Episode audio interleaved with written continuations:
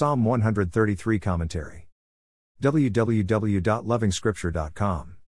When brothers united in order to sin at Babel, the Lord commanded a curse, and men were scattered. Simeon and Levi were a perfect combination of violence and sin, the Lord scattered them in Israel. You fear for the world that is physically uniting in rebellion against the commandments of the Lord. The term unity should be the key to unlocking the blessing of the Lord mentioned in this psalm. But it isn't. We have just seen the results of unity for rebellion. We have essential pointers to the key in the descriptions or comparisons. The mention of the oil of consecration on Aaron's head is about separation. You can picture a band of brothers that are separated from the world of sin. They live in this world but are not of this world. They have one core objective for living honoring the Creator God.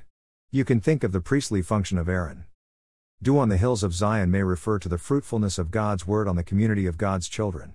The band of godly brothers is glued together by the word of the Lord. The blessing of the Lord on this community is interesting. Numbers are important for commerce, but an improved economy isn't the reward for godly togetherness. Answered prayer, perhaps. But the real blessing is a life that never ends. It's probably not about the brothers or unity.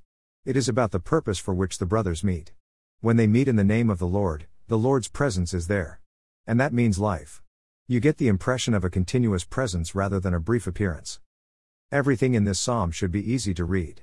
It is probably the chewing that is problematic. Regardless, brotherly togetherness in the name of the Lord appears to be the main point. Immortality is an unexpected result that definitely blows the importance of this psalm beyond the known human benefits of unity. Fine clothing, a comfortable car, or a high end phone. These may be described as good things by the world.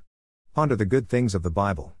Brotherly togetherness in the name of the Lord Jesus Christ is described as wonderful and pleasant.